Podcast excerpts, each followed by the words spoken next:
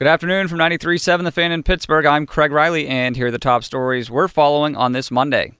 State Rep Rob Matzie told the Starkey and Mueller show after the Supreme Court cleared the way for legalized sports gambling that that could start at casinos and online by the beginning of the NFL season. There are a variety of reports that over $400 billion are waged every year, but only about 150 billion of that 400 plus billion is done legally.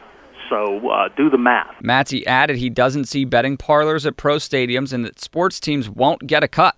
The NFL says it's concerned about the integrity of the league. The NBA says it wants 1% off the top. It's an off day for the Pirates with honors in the minors. Middle infielder Kevin Newman was named the International League Player of the Week after hitting 519 with seven runs scored. He came over in the Gerrit Cole trade. 22 year old outfielder Jason Martin named the Eastern League Player of the Week after a 522 average with seven runs and eight RBIs. Josh Harrison in the lineup on rehab for the curve tonight with Nick Kingham starting. The Steelers signed a couple of players who were trying out last weekend, and one is a local college player. Six foot two inch Youngstown State receiver Damoun Patterson, and offensive lineman RJ Prince from North Carolina. Offered mostly by MAC Schools out of high school and recording no catches in his first year, Pitt receiver Ruben Flowers announces he is transferring from the program.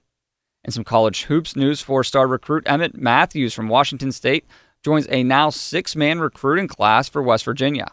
In some Stanley Cup playoffs, Vegas looks to even its series at Winnipeg tonight. And in the NBA playoffs, Western Conference finals begin tonight. Steph Curry says they've prepared all year for this series with the Rockets. And wrapping things up, Serena Williams will return to Grand Slam tennis at the French Open in two weeks. I'm Craig Riley for 93.7 The Fan.